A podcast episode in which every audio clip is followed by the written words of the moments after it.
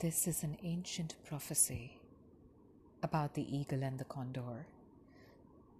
There were two kinds of humans that walked the earth. The eagle people followed the sciences, technology, war, and conquering. The condor people followed the path of the passion, soul, spirit, and intuition while being deeply connected to nature. For centuries, they would never meet.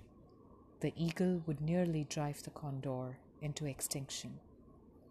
But then one day, the Gaia would shift and they would come together under the moon and the stars and create a new world.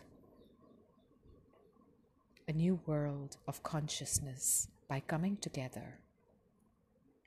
And these are the times when human consciousness is shifting. This is what we came here for. Breathe. Breathe light into the earth. Breathe gentleness into your life.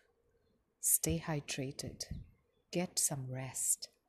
And know, just know deep within your soul that this is what you came here for to breathe, to exist, and to show how to coexist with all the species that walk upon the earth.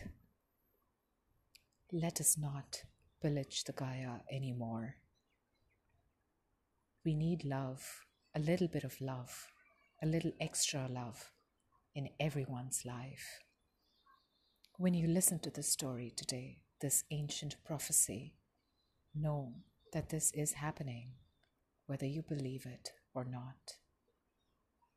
So, the least you can do is breathe, be gentle, be easy.